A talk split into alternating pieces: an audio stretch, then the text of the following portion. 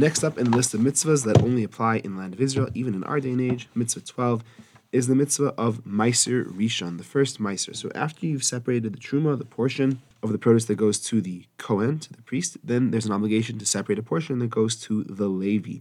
The Levi gets one tenth of all of the produce, and that is a specific amount. Unlike truma, truma gedola, which we talked about last week, that goes to the Kohen, where the Torah doesn't set a specific amount. There are recommendations: a fortieth, a fiftieth, a sixtieth.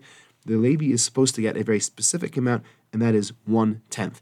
The Kohen gets other gifts as well. We're going to learn about some of them now, so that it makes sense for them to get a smaller portion of the produce. But the Levi, this is pretty much the only thing that they get. So it makes sense that they're going to have a larger share. They're going to have the one tenth.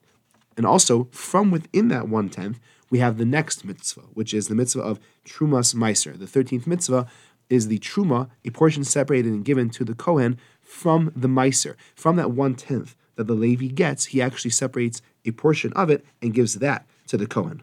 And that portion is one tenth of the one tenth of the total produce that he got.